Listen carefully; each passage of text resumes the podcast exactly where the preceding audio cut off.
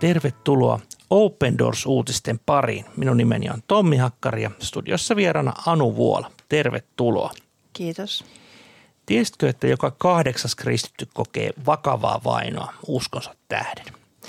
Aivan viime vuosina tämä vaino on ollut erityisen vakavaa ja väkivaltaista nimenomaan Pohjois-Nigeriassa.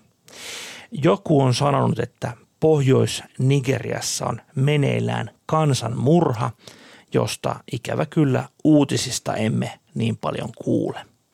Tänään saamme antaa äänemme yhdelle tämän silmittömän väkivallan uhreista ja saamme kuulla hänen tarinan, tarinansa. Ole hyvä. Rose asuu Platoon osavaltiossa Nigerian keskivaiheilla. Tämä on yksi maailman vaarallisimmista paikoista elää kristittynä.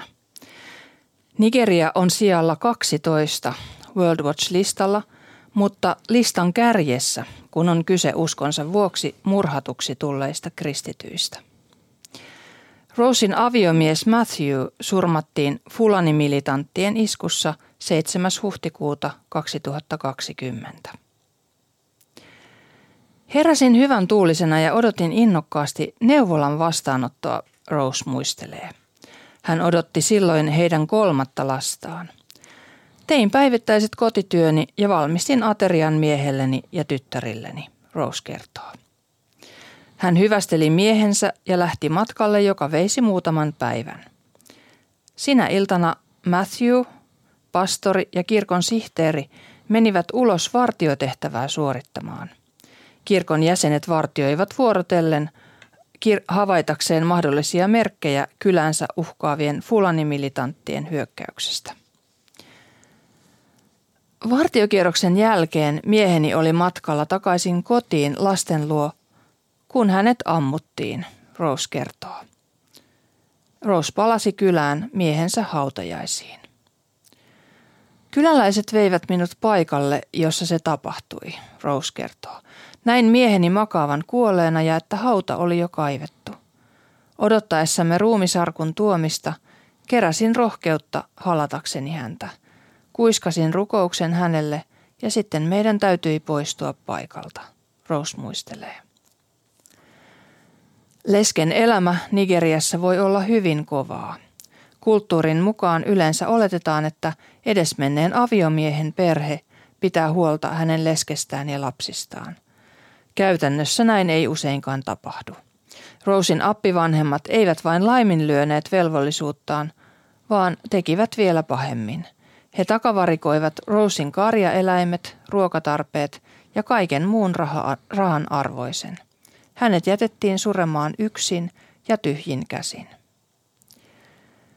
Elämä ei ole ollut samanlaista ilman häntä, Rose sanoo. Elämä avioparina on hyvin palkitsevaa, mutta – nyt ollessani yksin lasteni kanssa elämästä on tullut hyvin vaikeaa. Toinen kriisi tuli samaan aikaan edellisen lisäksi. Nigerian hallitus ilmoitti liikkumisrajoituksista hillitäkseen koronaviruksen leviämistä. Elämä tuli entistä vaikeammaksi. Monien muiden ihmisten tavoin Rose menetti mahdollisuutensa rahan ansaitsemiseen ostaakseen ruokaa. Meillä ei ollut ruokaa, Rose sanoo suoraan. Ei ollut rahaa ostaa minkäänlaista ruokaa. Emme voineet vaihtaa mitään rahaan, koska kaupat olivat kiinni. Toisinaan menimme nukkumaan ilman mitään tietoa seuraavasta ateriasta. Mutta Rosin usko Jumalaan antoi hänelle kestävyyttä ja toivoa. Tänään olemme elävien joukossa. Se on ihme, Rose sanoo. Hän mietiskelee psalmin 119 jakeen 11 sanoin, Minä talletan kaikki ohjeesi sydämeeni, etten rikkoisi sinua vastaan. Tämä psalmi rohkaisee minua aina, kun luen sitä, Rose kertoo. Kuinka monella meistä olisi Rosin kaltainen luottamus tulevaisuuteen tällaisissa olosuhteissa? Kirkko pohjoisessa ja keskisessä Nigeriassa joutuu pitämään huolta valitettavan lukuisista naisista, jotka ovat jääneet leskiksi ääriryhmien hyökkäysten seurauksena. mutta liikkumisrajoitus on merkittävästi vähentänyt kirkkojen tuloja ja siten niiden mahdollisuuksia auttaa yhteisönsä haavoittuvia jäseniä.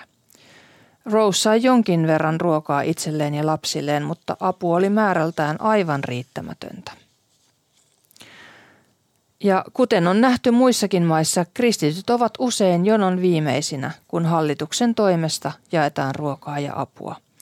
Ja tähän vääryyteen paikalliset viranomaiset eivät usein tarkoituksellisesti puutu mitenkään. Rose kertoo, Olimme onnellisia, kun hallitus ilmoitti köyhille suunnatusta ruoka-avusta, mutta meidät jätettiin avun ulkopuolelle. Emme saaneet tuosta ruoka-avusta mitään. Kaikki toivomme avun saamiseksi kävivät tyhjiin. Päätin säännöstellä ruokavarojamme, kunnes saisimme apua. Uskoimme yhä, että tulemme vielä saamaan jostain apua, hän kertoo. Open Doorsin kumppanit vievät rohkeasti elintärkeää ruoka- ja muuta apua sekä tarjoavat rahallista tukea ja rukousapua haavoittuvassa asemassa oleville kristityille, jotka ovat kiireellisen tuen tarpeessa. Open Doors on paikallistanut Nigeriassa jo yli 9000 perhettä, jotka eivät tiedä, mistä saavat seuraavan ateriansa. Samaa tarinaa kuulee monilta Afrikan ja Aasian alueilta. Tilanne on erityisen vaikea niiden uskovien kohdalla, jotka ovat kääntyneet muista uskonnoista ja jotka eivät saa tukea perheiltään. Lisäksi ääriryhmien hyökkäykset jatkuvat tänä muutenkin hyvin vaikeana aikana. Jos me emme auta näitä kristittyjä, heitä ei todennäköisesti auta kukaan. Veljemme ja sisaremme tarvitsevat tukea – pystyäkseen pitämään yllä toivon ääntä yhteisössään ja näin osoittamaan Jeesuksen rakkautta lähimmäisilleen. Open Doorsin yhteistyökumppanit kykenivät toimittamaan hätäapupakkauksen myös Roselle pian hänen kolmannen lapsensa syntymän jälkeen. Hän oli iloinen. En ollut koskaan kuvitellut saavani sellaisia lahjoja. Nyt uskoni Kristukseen on edelleen vahvistanut – Tämä tuki mahdollistaa sen, että voin huolehtia perheestäni, Rose sanoo, ja lisää oman versionsa psalmista 121 ja jakesta 4. Totisesti, hän, joka huolehtii leskistä, ei nuku eikä torku. Pohjois-Nigeria on siis todella yksi maailman vaarallisimmista paikoista elää kristittynä. Siellä tehdään – murhia, jotka kohdistuvat pelkästään uskonsa tähden. Eli marttyyrien siemeniä siellä on hyvin paljon. Ja tämän alueen problematiikkaa oikeastaan on, on se, että tulee tämmöistä ääriajattelua, jota edustaa muun muassa ehkä, ehkä suurelle yleisölle tunnettu Boko Haram, tämmöistä islamistista terroria, sekä tämmöiset fulani-militantit, jotka ovat siis paimentolaisia, jotka käytännössä yrittävät siis saada lisää tilaa karjalleen. Että se on tämmöinen epäpyhä allianssi, että yritetään saada siis omalle karjalle lisää tilaa kristittyjen mailta ja sitten ideologisesti se niin kuin perustellaan sitten tämmöisen ääri-islamin tulkinnan keinoin. Ja jotta me ymmärretään Nigeriaa, meidän on syytä tiedostaa se, että sehän on valtava iso maa, jossa on 200 miljoonaa ihmistä ja peräti 94 miljoonaa kristittyä. Eli ne ehkä jotkut teistä ovat kuulleet suurista megakirkoista ja jopa herätyksistä Nigeriassa, niin nämä usein sijoittuvat kyllä Etelä-Nigeriaan. Ja oikeastaan on aika traagistakin, että meillä on Etelä-Nigeriassa hyvinvoivia isoja kirkkoja ja pohjoissa sitten samat veljet ja siskot kuolevat uskonsa tähden. Tämä on hyvin suuri ongelma ja sanoisin, että se on myöskin ehkä teologinenkin ongelma niille Etelä, Etelä-Nigerian osalle ainakin niistä, niistä kirkoista. Ähm, tämä on valitettavaa todellisuutta tänä päivänä.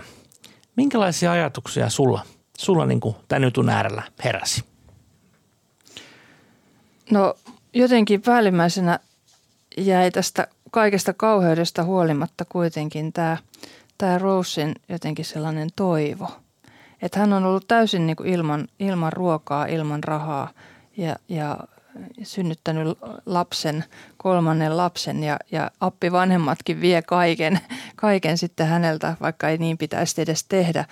Niin, niin näistä mitä hän tässä sanoo, niin niistä huokuu sellainen valtavan suuri ja syvä toivo.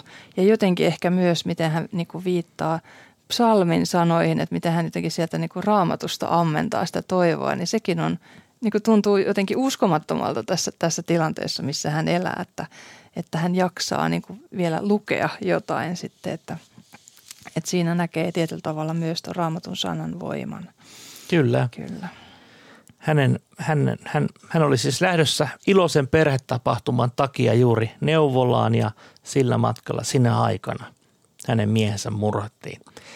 Ja eikä tosissaan siinä vielä kaikki. Tämä koronavirus, tämä on ollut suuri isku erityisesti vainotuille kristityille, koska näissä maissa todella ei ole oikeutta ja kaikilla on elinkeinosta vaikeaa, niin siellä on sitten korruptoitunut hallitus niin, tai korruptoituneet paikallisviranomaiset ehkä oikeimmin sanottu, niin jättävät todella kristityt puille paljaille. Tämä on hyvin, hyvin niin kuin ällöttävä, mutta, mutta todellinen ilmiö ja ympäri maailmaa, myös muualla kuin Nigeriassa. Mm, ja mitä kehittyneempiä alueita on, niin tietysti tai kehittymättömämpiä alueita, niin työ, työ on aina sellaista konkreettista, mikä, mitä ei voi tehdä tällä tavalla etänä, niin kuin me Suomessa pystytään monet, monet tekemään töitä sitten jotenkin etänä kotoa käsin, niin siellä todella niin kuin se elinkeino on sitten täysin niin kuin lakannut, ja uhattuna. Että,